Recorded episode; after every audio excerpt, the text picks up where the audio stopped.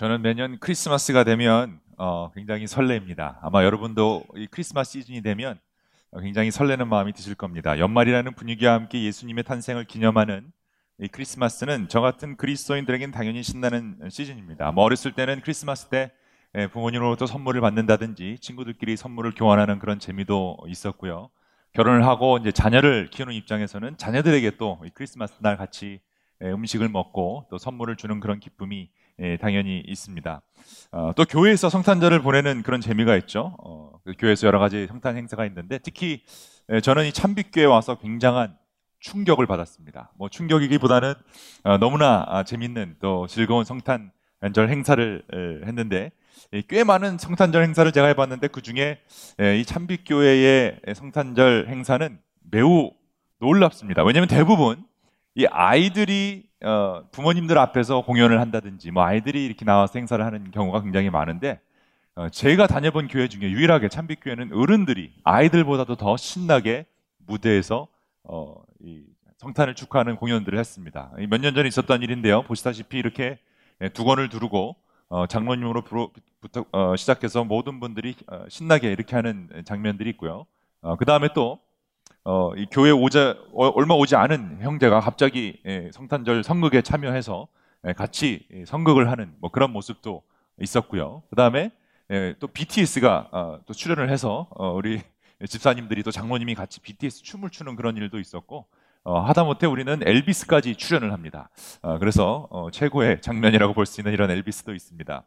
아주 좋은 교회입니다. 어, 어른들이 아이들 앞에서 하나님을 기뻐하는 모습, 어, 1년에 한 번 딱 있는 크리스마스 때 Together is Better에 나타나는 모습입니다. 올해도 Together is Better가 23일 날 주일 날 아, 있는데요. 우리 디자인 팀에서 아주 잘 만들었습니다. 함께라면 기쁨이 두 배입니다. 그래서 Together is Better 23일 날 5시 반에 식사를 하고요. 7시부터 또 우리 공연을 하게 됩니다. 하나님 앞에 함께 성탄을 축하하는 그런 모든 공연에 여러분 같이 동참할 수 있으면 좋겠습니다.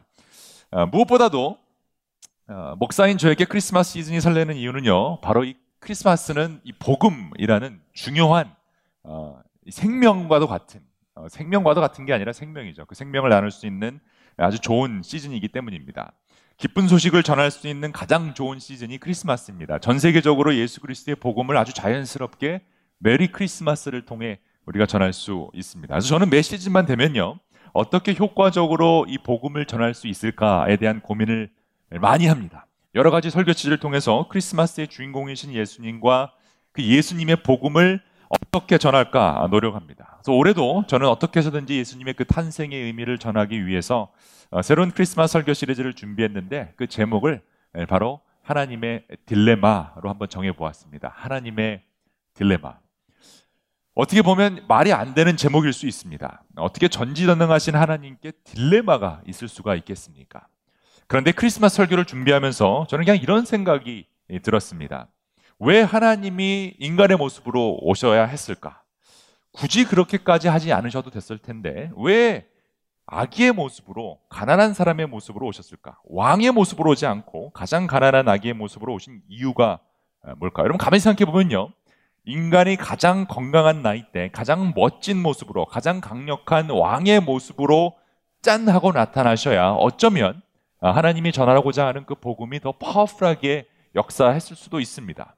그렇게 하는 게 더이 어, 복음의 메시지에 훨씬 임팩트가 어, 줄 수가 있었을 겁니다. 근데 굳이 왜 가난 가난했던 그 부부의 마리아와 요셉의 아들로 또 머물 곳이 없어서 동물들이 머무는 그 마곡한 말구유에서 태어나셔야 했을까? 여러분 궁금하지 않으십니까? 그러면서 들었던 생각이 아, 하나님도 고민 많이 하셨겠구나라는 생각을 하게 되었어요. 하나님이 혹시 이런 생각을 하지 않았을까 생각을 해봅니다. 내가 굳이 이렇게 가난하고 힘없는 아기의 모습으로 사람들에 가야 할까? 굳이 고통받고 십자가에 죽기까지 내 사랑을 표현해야 할까? 굳이 사람들과의 그 약속을 지키려고 내가 노력해야 할까? 뭐 다 구원할 필요가 꼭 있을까? 라는 고민, 하나님이 하셨겠다라는 그런 상상을 해 보았습니다. 우리들에게 어떻게 다가오셔야 할지, 하나님의 그 깊은 사랑을 어떻게 전달해야 할지, 우리가 그걸 어떻게 알아들을지 하나님 분명히 고민하셨을 것 같습니다. 그리고 우리를 향한 그 하나님의 사랑의 딜레마에 대한 하나님의 선택은 이 크리스마스라는 결론을 내렸습니다. 크리스마스는 그러므로 하나님의 깊은 딜레마를 느낄 수 있는 놀라운 은혜의 사건입니다. 그래서 이번 크리스마스 설교 시리즈는요, 하나님의 딜레마라는 이 타이틀을 통해 4주 동안 예, 하나씩 하나씩 그 딜레마를 파헤쳐 보려고 합니다. 오늘은 가난한 신이라는 역설적인 예, 그 제목을 가지고 가난과 부, 이 돈에 관한 하나님의 딜레마, 또 우리가 가지고 있는 딜레마를 예, 다루려고 합니다. 다음 주는 이 고통받는 신이라는 어, 또 역설적인 제목으로 어, 왜 하나님이 고통을 받으셔야 했을까? 그 고통의 딜레마를 다루려고 하고요. 세 번째 주는 약속하는 신이라는 제목으로 왜 하나님이 우리랑 굳이 약속을 하셨고 그 약속을 지키기 위해 그렇게 노력하셨는가라는 딜레마를 다루려고 합니다. 그리고 마지막 주일인 23일에는요. 구원의 하나님이라는 제목으로 왜 십자가에서 꼭 죽으셔야 했나 그 죽음의 딜레마를 다뤄 보려고 합니다. 제 바람은 이번 설교 시리즈를 통해서 아직 예수님을 만나지 못한 분이나 혹시 예수님한테 하나님한테 삐지신 분들이 계시다면 마음이 상한 분들이 계시다면 다시 한번 그 주님을 만날 수 있는 그런 기회가 되면 좋겠다라는 것입니다. 하나님의 딜레마가 꼭 우리의 딜레마일 텐데 이 딜레마들이 이번 기회에 예수님을 만나심으로 해결될 수 있기를 기도합니다. 또 오랫동안 믿으신 분들은 크리스마스를 하나님의 입장에서 하나님의 고민으로 바라보면서 다시 한번 하나님의 깊은 사랑을 경험할 수 있는 기회가 될 수 있기를 바랍니다. 크리스마스는 그냥 크리스마스가 아니라 하나님의 깊은 딜레마에서 나온 은혜의 사건이라는 사실을 우리가 알아야 합니다. 그 하나님의 깊은 사랑의 마음을 조금이나마 아, 느낄 수 있는 귀한 은혜의 시간이 될 수 있기를 제가 소망해 봅니다. 오늘은 첫 번째 시간으로 어, 가난한 신, 돈의 딜레마에 대해서 어, 말씀을 나누어 보도록 하겠습니다. 사실 이 돈의 딜레마라는 설교를 준비하는데요. 여러분, 돈이 엄청난 파워가 있다는 사실을 알죠. 그래서 이번 주에 유난히 이 설교를 방해하는 일들이 너무나 많아요. 설교를 준비하려 그러면 저를 찾아오는 사람도 유난히 많았고요. 또 유난히 피곤한 한 주였습니다. 어제까지도 너무 스케줄이 뭐가 이렇게 많아서 갑자기 생긴 일들이 많아서 어, 굉장히 피곤해서 설교를 다 못 쓴 상태로 제가 잠이 들었습니다. 그리고 오늘 새벽에 4시에 일어나서 다시 설교를 써고 반복하고 고치고 이런 일들을 어, 했는데 아마 사탄이 제가 돈 얘기하는 거 별로 안 좋아하는 것 같습니다. 어, 여러분들 걱정하지 마십시오. 뭐 돈 내라는 얘기 그런 거 아니니까 마음 내려놓으시고 과연 돈이란 무엇인가에 대해서 제가 하나님 말씀을 같이 보려고 하는데 여러분 오늘 좀또 아, 집중을 하셔야 되는 이유가 아, 이게 영적인 겁니다. 아, 굉장히 이 돈에 대한 만몬의 세력에 대해서 제가 다루려고 하니까 영적인 공격을 많이 받았습니다. 여러분 오늘 이 내용이 사실은 조금 헤비하고 복잡한 내용일 수 있지만 정신을 바짝 차리고 어, 들으신다면 하나님의 놀라운 은혜가 어, 여러분에게 임하실 것입니다. 그래서 오늘은 설교가 조금 어렵고 복잡하더라도 잘 따라오셔서 이 말씀을 잘 이해하려고 노력하실 수 있으면 좋겠습니다. 아멘. 네. 여러분 돈 좋아하시죠? 선뜻 대답을 못하는 걸 보면 좋아하시는 것이 맞습니다. 어, 다행히 제가 돈을 사랑하냐고 묻지 않았기 때문에 그리스도인들은 교회를 좀 다니신 분들은 돈을 사랑하는 것이 악의 뿌리지 좋아하는 건 다르다라고 변명할 수 있습니다. 돈 싫어하는 사람 없습니다. 아, 그런데 여기 딜레마가 있습니다. 내가 돈을 싫어한다라고 말하는 순간 우리는 위선자가 되는 실수를 저지릅니다. 그렇다고 돈을 또 좋아한다고 말하기도 좀 애매합니다. 예를 들어 목사인 제가 저는 돈을 싫어합니다. 라고 얘기한다면 여러분 속으로 다 웃기고 있네. 이렇게 얘기할 겁니다. 근데 반대로 저는 돈을 좋아합니다 라고 하면 사꾼 목사라고 또 욕을 할 겁니다. 또 그리스도인들은요, 우리는 돈을 많이 벌어야 하느냐, 깨끗한 부자가 될 수 있느냐, 아니냐에 대해서 굉장한 논쟁을 벌이고 있습니다. 이렇게 돈은 하나님을 믿는 사람들에게는 굉장한 딜레마로 다가옵니다.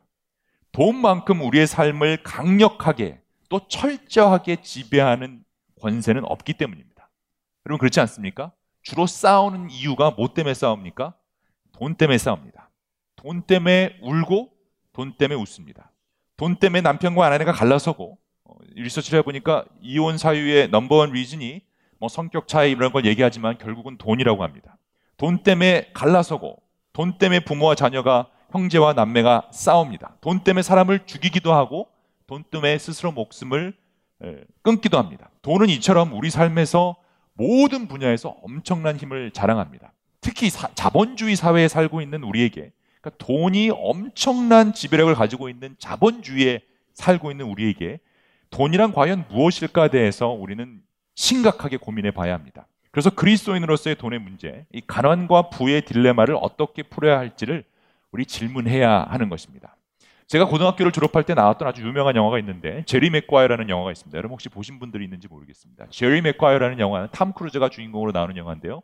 이 프로 풋볼 선수의 스포츠 에이전트가 주인공인 영화입니다. 아주 유명한 구절이 많이 나오는데 굉장히 좋은 영화입니다. 그 중에 여러분 아마 보신 분들은 기억할 겁니다. 탐 크루즈가 했던 그 대사 중에 가장 유명한 대사가 바로 이것입니다. Show me the money. 여러분 기억하십니까? Show me the money. Show me the money. 거에게 계약을 원하는 풋볼 선수가 자신의 에이전트인 이 탐 크루즈, 제리 맥과이어에게 구단주와 잘 계약을 맺을 수 있도록 큰 돈을 보여달라라고 요구할 때 외쳐라 그러니까 어, 탐 크루즈가 the money 이렇게 외쳤던 그런 장면입니다. 여러분 이 장면 이후로요 1996년에 영화가 나왔는데 이 money라는 말은 뭐니 뭐니 해도 뭐가 최고다? money가 최고다. 말씀은 못 외워도 이건 다 외울 수 있는 것처럼 그 말 다음으로 이 돈에 관한 유명한 명언이 되었습니다. 자본주의 사회에서는 돈만 있으면 거의 모든 일을 할 수 있기 때문에 money라는 말처럼 강력한 파워는 없습니다. 돈만큼 강력한 권세는 이상이 없어 보입니다. 사실 이 돈이란 개념은 하나의 명확한 정의를 내리기에 너무나 복잡합니다.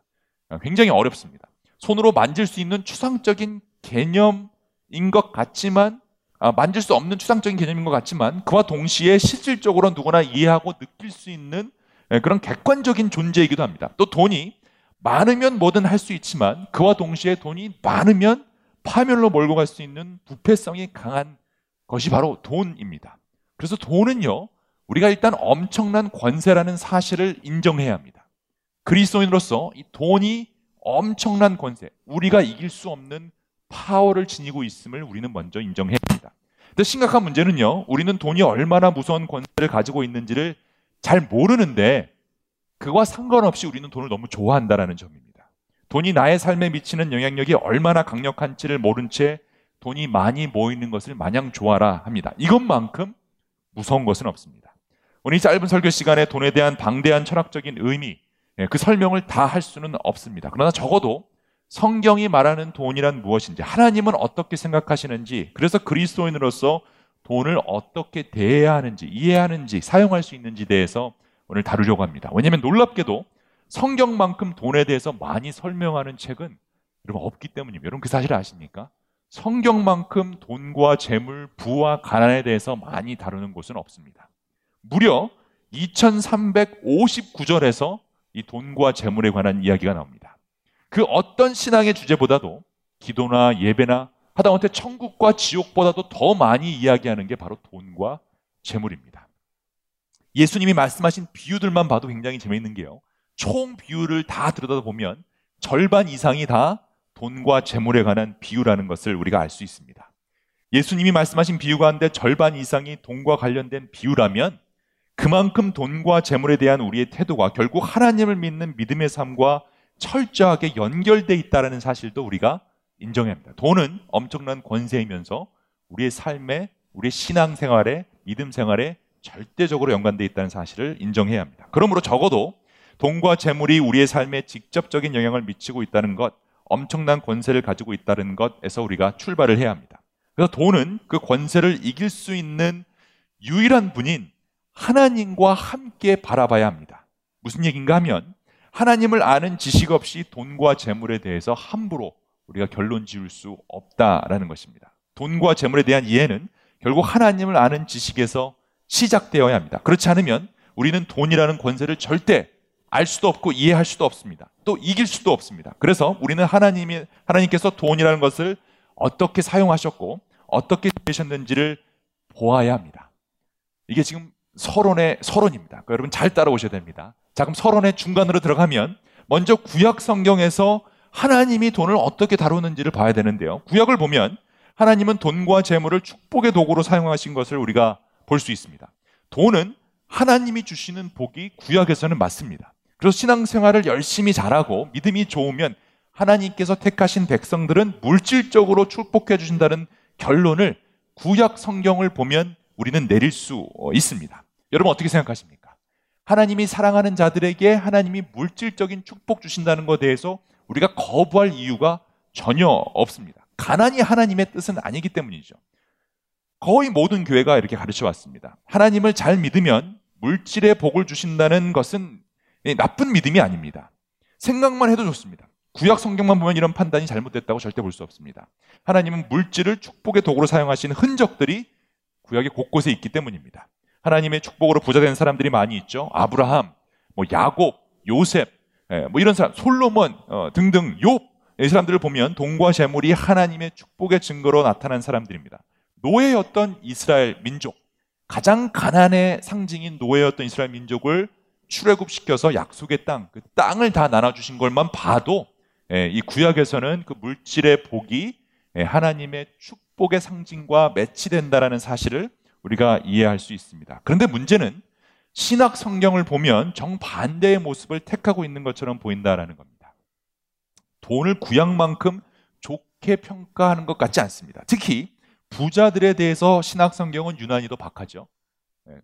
예, 이 신학 성경을 보면 부자들에 대해서 좋게 얘기하는 구절이 단 한 구절도 없습니다. 예수님을 찾아온 부자 청년에게 그의 재산을 가난한 사람에게 다 나누어 주고 예수님을 따르라고 했을 때 근심하며 돌아간 이야기도 그렇고 그래서 부자가 천국 들어가기가 낙타가 바늘구멍 들어가는 것보다 어렵다라고 한 말씀도 보면 우리가 알 수 있습니다. 신학 성경은 돈과 재물을 가장 확실한 하나님의 축복의 상징이나 도구로 여기지 않는 것 같습니다. 그래서 신학 성경만 보면 돈은 축복이기보다는 저주라고 결론 지을 수도 있습니다. 실질적으로 예수님이 선택하셨던 제자들, 예수님께 모여들었던 사람들, 예수님 자신이 가난했던 사람들이라는 사실만 보아도 또 초대 교회가 부흥했대 가난한 사람들이 모였다는 것만 봐도 어, 신학 성경에서는 이 가난한 사람들의 어떤 더 큰 하나님의 관심이 있다는 것을 우리가 알 수 있습니다. 그래서 그리스도인들에게 돈이란 정말 딜레마입니다. 구약과 선영, 어, 신약 성경이 서로 다른 이야기를 하고 있는 듯이 우리를 헷갈리게 만들기 때문입니다. 자, 그렇다면 돈에 대한 그러면 하나님의 입장이 무엇일까요? 구약과 신약에서 공통적으로 설명하고 있는 돈에 대한 가르침이 과연 무엇일까? 그것은 돈 자체는 축복이 될 수 없다는 사실입니다. 예, 돈은 권세라는 사실을 인정했고요. 돈은 우리 삶과 연결돼 있다는 걸 인정을 했죠. 근데 그 돈 자체는 다시 돌아가 주세요. 돈 자체는 축복이 될 수 없다는 사실을 우리가 이해합니다. 물질이 어, 복이 하나님이 주시는 복과 매우 밀접하게 연결되어 있는 것은 사실입니다. 그러나 돈 자체만은 아무런 의미가 없습니다. 악인 중에서도 하나님 믿지 않는 사람들 중에서도 부자가 있고 하나님 믿는 의인들 중에서도 부자가 있기 때문에 돈 자체가 하나님의 축복의 상징이라고 받아들일 수가 없다라는 거예요. 그 공식이 세울 수가 없습니다. 돈이라는 것은 오히려 하나님의 은혜의 징표 중의 하나로 사용되었습니다. 그렇게 보는 게 더 정확합니다.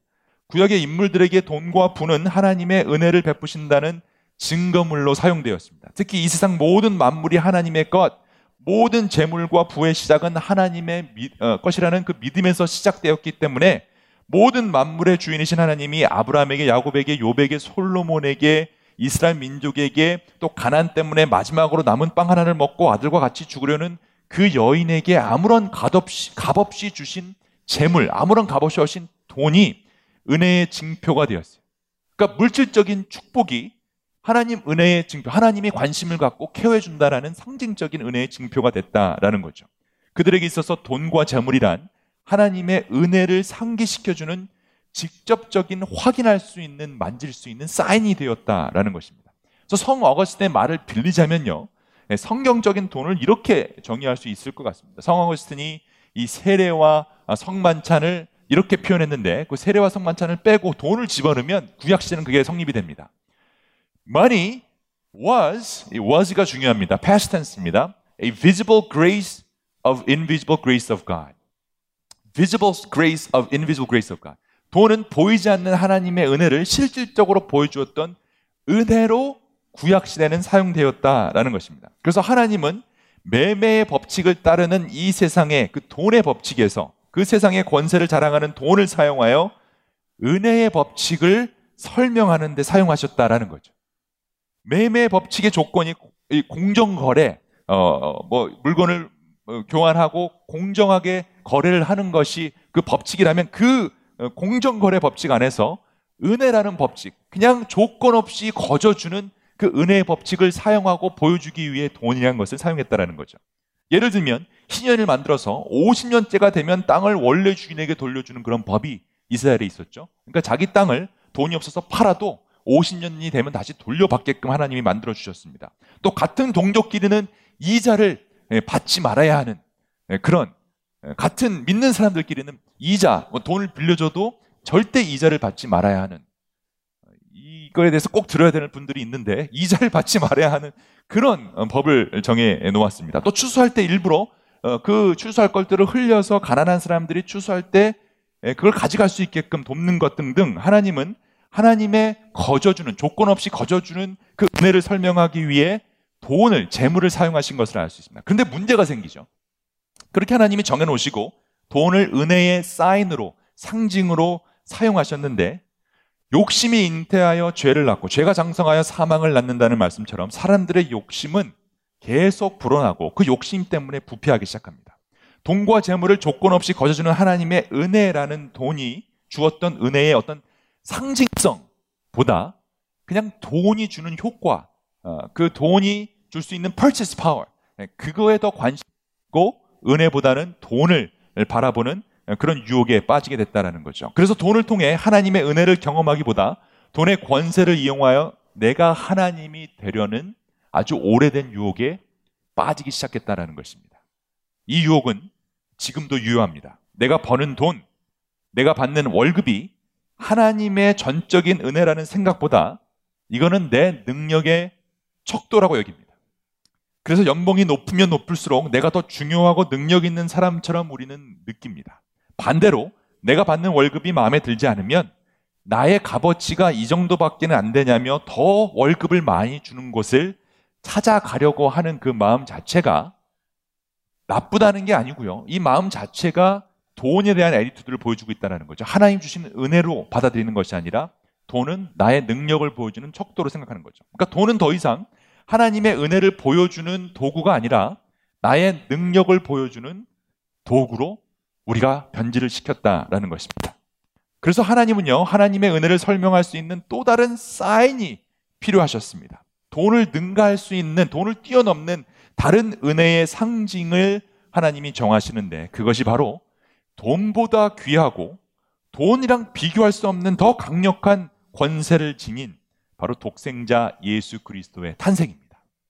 하나님은 하나님의 백성에게 가장 중요한 하나님의 사랑과 은혜를 알려주고 싶어 하셨는데 하나님 우리를 얼마나 사랑하신지를 보여주고 싶어 했는데 그래서 구약 시대에는 부유함을 통해 재물을 통해 하나님의 사랑과 함께 하심을 확인시켜 주셨다면 신약에서는 예수 그리스도라는 은혜의 종합적인 그 보물을 통해 우리에게 다가오셨다라는 것입니다. 돈은 인간의 타락과 함께 더 이상 그 은혜를 설명하는 역할을 하지 못하게 된 것입니다.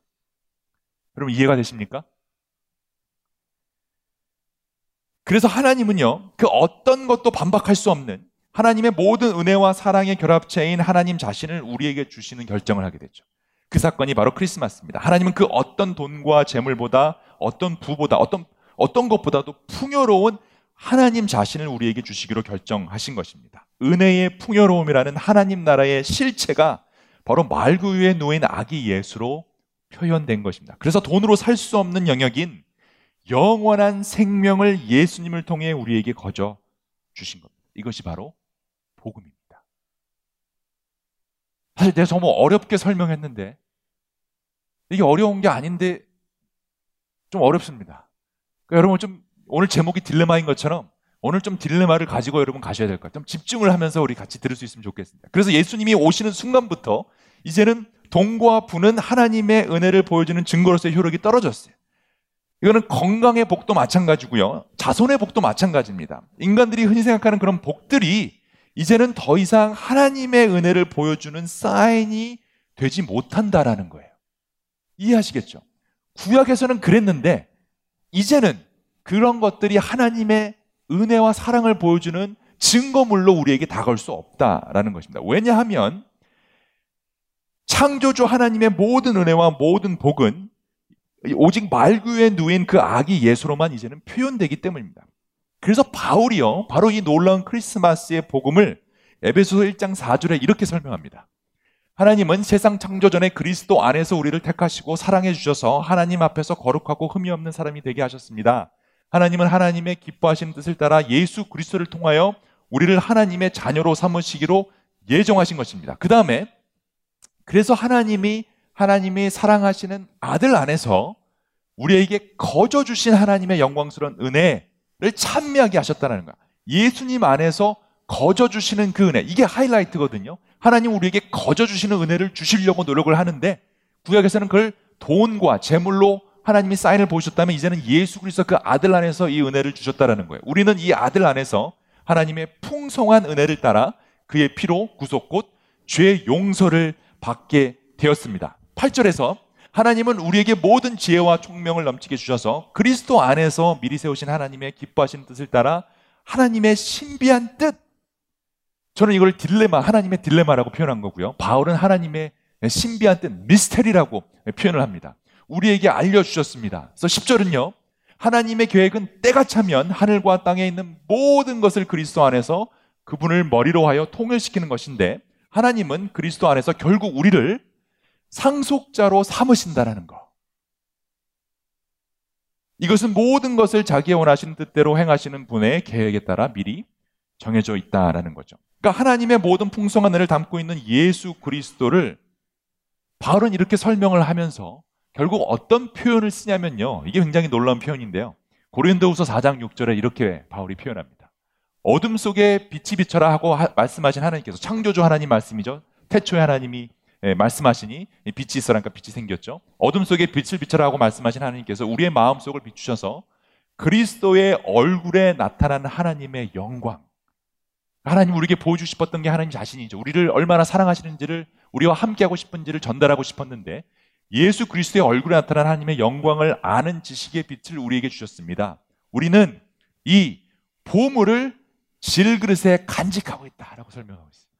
이 보물을 질그릇에 간직. 여러분 질그릇에 담겨 있는 이 보물, 이 보물이 무엇입니까? 바로 아기 예수죠. 아기 예수, 예수 그리스도, 크리스마스의 사건입니다. 그래서 누가는요, 누가복음에서 이렇게 설명하고 있습니다. 이 보물을 질그릇에 담아 있다라는 표현을 여러분 머릿속에 담고 이 말씀을 보시기 바랍니다. 오늘 다윗의 동네에서 너에게 구주가 나셨으니 그는 곧 그리스도 주님이시다. 너희는 한 갓난아기가 포대기에 쌓여 구유에 누워 있는 것을 볼 터인데 이것이 너에게 주는 표징이라. 예수 그리스도가 하나님 은혜의 표징이 된 겁니다.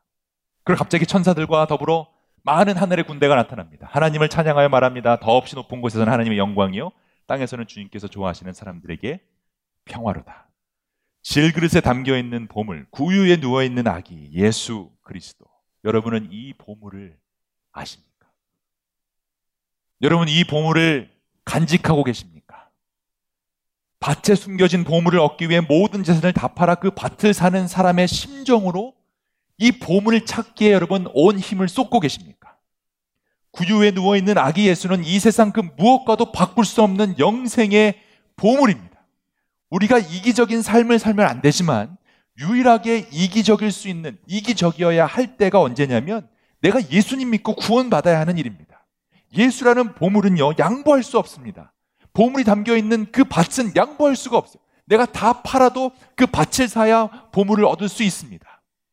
내 생명이 달린 문제입니다. 내 생명의 문제가 해결되는 순간 우리는 이기적 되지 않고 이타적으로 다른 사람을 도울 수 있는 것이지 그 구원의 문제가 해결되지 않으면 그 다음 문제는 아무 소용이 없다라는 것입니다. 예수 그리스도가 우리의 축복의 현실이 된 이상 그리스도인들에게 이제는 돈과 부는 더 이상 하나님의 징표가 아니고 축복도 아닌 것이 되었다라는 것이 크리스마스가 주는 메시지인 것입니다. 이것을 우리에게 확실히 보여주기 위해 하나님은요, 이 돈과 부를 완전히 제거한 모습으로 오신 거예요. 가장 가난하고 가장 약한 아기의 모습으로 오신 하나님이 고민 고민하다가 어떻게 하면 이 사실을 알려줄 수 있을까? 가장 확실한 방법은 모든 부와 재물을 제거한 상태, 가장 가난한 부부, 가장 가난한 동네, 가장 가난한 홈레스의 모습으로 오셨어요. 어느 정도 가난했는지 누가는 이렇게 설명합니다. 그때 아우구스트 황제가 칙령을 내려 온 세계가 호적 등록을 하게 되었는데 첫 번째 호적 등록은 구레뇨의 시리나 총독을 있을 때 시행한 것이다. 모든 사람이 호적 등록을 하러 저마다 자기 고향으로 갔다. 실제적인 역사적인 사건입니다. 그 다음에 이때 요셉은 다윗 가문의 자손이므로 갈릴리의 나사렛 동네에서 그러니까 여기서 어, 살았던 어, 사람이고 태어났습니다. 나사렛 동네는요. 이, 이 어, AD 3세기까지 그 이름이 나오지도 않을 정도로 완전히 비천했던 알지 못했던 그런 동네, 가난한 동네였습니다. 그렇다고 베들레헴이 좋은 동네였냐? 그렇지도 않았어요. 베들레헴도 나사렛 못지않게 아주 못 사는 그런 동네였습니다. 자기의 약혼자인 마리아와 함께 등록하러 올라갑니다. 그때 마리아는 임신 중이었는데 계속 넘겨주세요.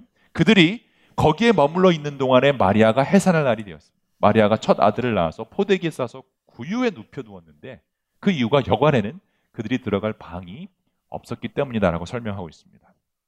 나사렛 동네는 정말 못 사는 동네였죠. 베들레헴도 마찬가지입니다. 가난한 사람에게는 언제나 그 현실은 막막합니다. 호적 등록을 하기 위해 고향으로 가야 되는데 표값이 장난이 아닙니다. 앉을 수 있는 자리가 없어. 입속으로 갔던 것 같아요. 어렵게 어렵게 고향을 갔는데 예, 방을 예약할 돈도 없고 이미 방도 다 차버렸습니다. 첫 아들을 임신해서 아내가 곧 해산을 할 날이 왔는데 여러분 요셉으로서 얼마나 이 마음이 서러웠겠습니까? 돈이 없는 가난한 사람들은 서러움으로 가득 차 있었습니다.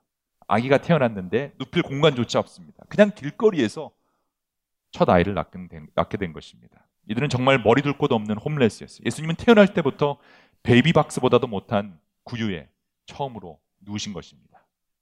정말 그러니까 예수님 말씀이 맞죠? 여우도 굴이 있고 공중에 나는 새도 쉴 곳이 있는데 인자는 머리 둘 곳이 없다. 예수님은 태어날 때부터 머리 둘 곳이 없었던 분. 하나님이 이처럼 굳이 가난한 신의 모습으로 우리에게 다가오신 이유가 뭘까? 그 이유는요. 이렇게까지 하신 이유가요. 결국 이거예요. 우리의 기쁨은 이젠 더 이상 돈에 있지 않다라는 것을 알려주기 위함이에요. 돈이 하나님이 함께 하신다라는 거. 돈이 하나님의 축복을 상징한다는 게 아니라는 거예요. 이제는 돈은 더 이상 우리에게 기쁨의 원천이 될 수 없다는 거예요. 우리의 기쁨은 오직 예수 그리스도입니다. 그래서 가난은 나의 구매 선택이 좁아지는 불편함은 있지만 절대 서러울 수는 없습니다. 하나님이 예수 그리스도를 거저 주셨는데 우리가 무엇 때문에 서러울 수 있겠습니까? 정말 서러운 것은요. 돈은 많은데 예수님이 없는 경우예요. 다른 건 다 있는데 예수님이 없는 경우에 여러분 예수님이 없으면 어떻게 은혜의 세계를 경험합니까? 어떻게 용서의 세계를 경험할 수, 어떻게 거저줌의 세계를, 어떻게 탕감받는 세계를 경험할 수 있겠습니까? 오히려 돈이 지배하는 매매 세계, 조건의 세계에서 철저하게 자본주의 시스템 속에서 여러분은 예수님이 없다면 여러분이 가지고 있는 돈의 소유량에 따라 철저하게 외면될 것입니다. 성경이 말하고 있는 돈은 더 이상 하나님의 축복이나 저주가 아니기에 돈이 많고 적음이 나와 하나님과의 관계를 설명해 줄 수 없다는 이 사실을 우리는 선포해야 할 것입니다. 우리들의 유일한 보물은 구유에 누워 있는 아기 예수입니다. 우리의 유일한 하나님의 선물이신 그 예수 그리스도, 그 사랑, 그 보물. 바로 이것이 우리가 돈을 바라보면서 생각해야 할 이 시대의 그리스도인들의 삶의 태도인 것입니다.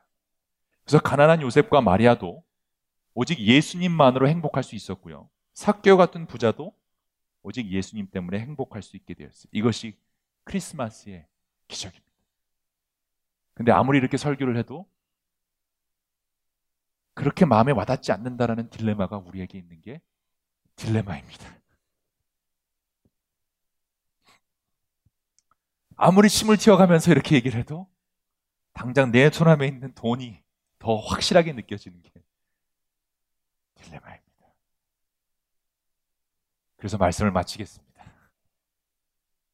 모든 것이 풍성했던 에덴 동산 여러분 기억하시죠? 이 에덴 동산은 매매의 법칙이나 돈의 법칙이 아무런 힘을 발휘하지 못했어요. 그죠? 돈이 없었어요. 뭐 존재, 존재하지도 않았어요. 오직 하나님이 주신 은혜로 살던 것이 에덴 동산. 하나님이 주신 열매 따먹고 하나님 주신 어, 그런 어, 모든 것을 따먹을 수 있는 곳이 바로 에덴 동산이었어요. 근데 죄가 들어오면서 매매 법칙과 함께 돈의 권세가 사람들을 짓누르기 시작했는데 그래서 나타난 현상이 뭐냐면 가난이라는 이 고통, 이것이 힘없고 약한 사람들에게 찾아옵니다. 왜냐하면 힘센 사람들이 차지하기 시작하니까 힘없는 사람들은 자꾸 물건들을 또 음식들을 받을 수 없게 되죠. 그것에 대한 하나님의 반응은 그 돈과 재물을 가난한 하나님의 백성들에게 거저 주심으로 하나님의 사랑을 확인시켜 주신 거였어요. 구약 시는 그게 맞았어요. 오직 하나님 안에서만 참된 행복과 평화를 누릴 수 있다는 것을 돈을 통해 보여주셨어요. 그런데 그들이 부자가 되면 될수록 희한한 일들이 벌어지는데요. 그렇게 노예에 있던 이스라엘 백성을 건져서 거저 땅을 줬는데 지들끼리 서로 싸우고 땅 뺏고 죽이고 자꾸 가난하고 또 노예가 생겨나는 일이 반복되기 시작합니다. 부자가 되면 될수록 오히려 하나님은 멀리하는 현상이 일어나겠어요. 돈이 많아지니까 하나님이 필요 없답니다. 이것이 성경이 보여주고 있는 하나님의 딜레마입니다. 사람들은 가난하면 하나님을 원망하고 부유하면 교만해서 하나님을 멀리해요. 하나님의 딜레마예요. 돈이 없으면 없는 대로 많으면 많은 대로 문제가 생깁니다. 그래서 하나님은 이 문제를 해결하기 위해 가장 역설적인 모습으로 하나님 자신을 주시는 결정을 하게 되죠. 그것이 바로 가난한 신의 모습으로 우리에게 오시는 겁니다. 모든 만물의 주인이신, 그러니까 인간 관점에서 보면 온 천지를 창조하신 그 하나님, 가장 온 우주에서 가장 부유하신 하나님이 가장 가난한 모습으로 오신 사건. 그것이 크리스마스죠. 그 이유가 무엇일까? 예수님이 만약에 부와 명예의 모습으로 우리에게 오셨다면 우리는 그 부와 명예의 시선을 뺏겨서 예수님을 보지 못할 것이기 때문입니다. 가난한 모습으로 오셔야 했던 예수님은 그러므로 하나님의 깊은 딜레마를 보여줍니다. 그리고 그 딜레마의 목적은 오직 예수 한 분만 바라보게 하는 거예요. 다 떨어내고 구유에 있는 예수 한 분. 그 예수님만 바라보게 하시는 겁니다. 사랑하는 여러분, 제 바람은요. 이 하나님의 가난의 딜레마 속에서 우리를 향한 하나님의 사랑을 느끼는 거예요. 그 사랑을 볼 수 있어야 하는 거예요. 그 은혜를 바라봐야. 구약에서 하나님이 아닌 물질의 축복에 쫓아 쫓아 만물의 신을 우상 숭배했던 사람들을 불쌍히 여기셔서 가난한 모습으로 오실 수밖에 없었던 참 복의 본질이신 예수님을 꼭 만나셔야 합니다. 특히 구약에서보다 더 강력하게 돈이 지배가 있는 지금 자본주의 시대. 여러분, 가장 위험한 게 이 자본주의 사상인데요.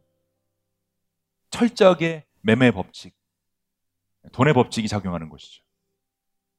이 자본주의에 물들면 안 되는데, 이 자본주의 시대에 가난한 모습으로 올 수밖에 없었던 가난의 딜레마를 깨달아 알려주기 위한 그 예수님을 우리가 바라볼 수 있어야 되는 능력을 키워야 돼요. 그 능력. 이 뜻은요, 우리가 세상을 살아갈 때 돈이 가지고 있는 힘을 무시하자는 뜻이 아닙니다. 돈을 모으지 말라는 이야기도 아니에요. 지혜롭게 열심히 정직하게 우리는 이 자본주의 세상에서 할 수 있는 한 그리스도인으로 잘 살 수 있는 법을 보여주어야 합니다. 그런데 그 돈을 쫓아가느라 가난한 예수님을 알아보지 못하는 일이 없도록 우리는 항상 긴장해야 한다는 거예요. 무슨 이야기인지 여러분 이해하시겠습니까? 사회 구석구석에 퍼진 극심한 가난으로 찌들어진 사람들의 얼굴에서 우리는 고통받는 가난한 신 예수 그리스도의 모습을 볼 수 있어야 된다는 거예요. 태어나기 전부터 가난해지던 아이들의 얼굴에서 부모에게 버려져서 구유 같은 베이비박스에 놓여진 아기들의 얼굴에서 어떤 조직도 없고 가족도 없고 인권도 보호받지 못하는 그 노동자들의 얼굴에서 신분 문제로 건강 문제로 여러 가지 어려운 문제로 돈이 없어서 허덕이는 세상의 수많은 가난한 이들의 얼굴에서 예수의 얼굴을 볼 수 있어야 된다는 거예요. 가난한 사람들을 보는데 예수의 얼굴을 보지 못한다는 것은 이미 우리는 자본주의 사회에서 돈으로 찌들어 있다는 증거예요. 왜냐하면 가난한 예수를 가난한 아기 예수를 제일 먼저 만나러 온 사람이 여러분 누군지 아십니까? 가난한 목자들이었어요. 성경이 말해주는 재미난 사실은 가난한 사람이었던 목자들이 예수님을 바로 알아보고 제일 먼저 와서 아기 예수님께 경배했던 사실입니다. 그리고 재미난 것은요, 마태를 보면, 마태복음 기록을 보면, 동방의 박사들이 옵니다. 예수님 만나러. 그죠? 동방의 박사는 부자 중에 부자였어요. 그들은 왕이었습니다. 근데 동방 박사들은 먼 거리를 힘들게 와서 아기 예수님을 경배합니다. 시간에 좀 차이는 있지만 부자들도 예수님을 만날 수 있다는 것을 보여주고 있습니다. 오직 우리들의 보물은 구유에 누워 있는 예수 그리스도뿐입니다. 돈이 얼마나 있는지가 중요하진 않지만 희한하게도 가난한 사람들이 예수님을 더 잘 알아본다라는 사실은 우리에게 심각한 도전을 줍니다. 가난하든 부자이든 우리를 위해 모든 것을 버리고 가난한 말구에 누우셨던 아기 예수님께 나아오시는 여러분 되시기를 그런 크리스마스 시즌 되시기를 주님의 이름으로 축원합니다. 다 같이 일어나서 우리 축도로 예배를 마치도록 하겠습니다.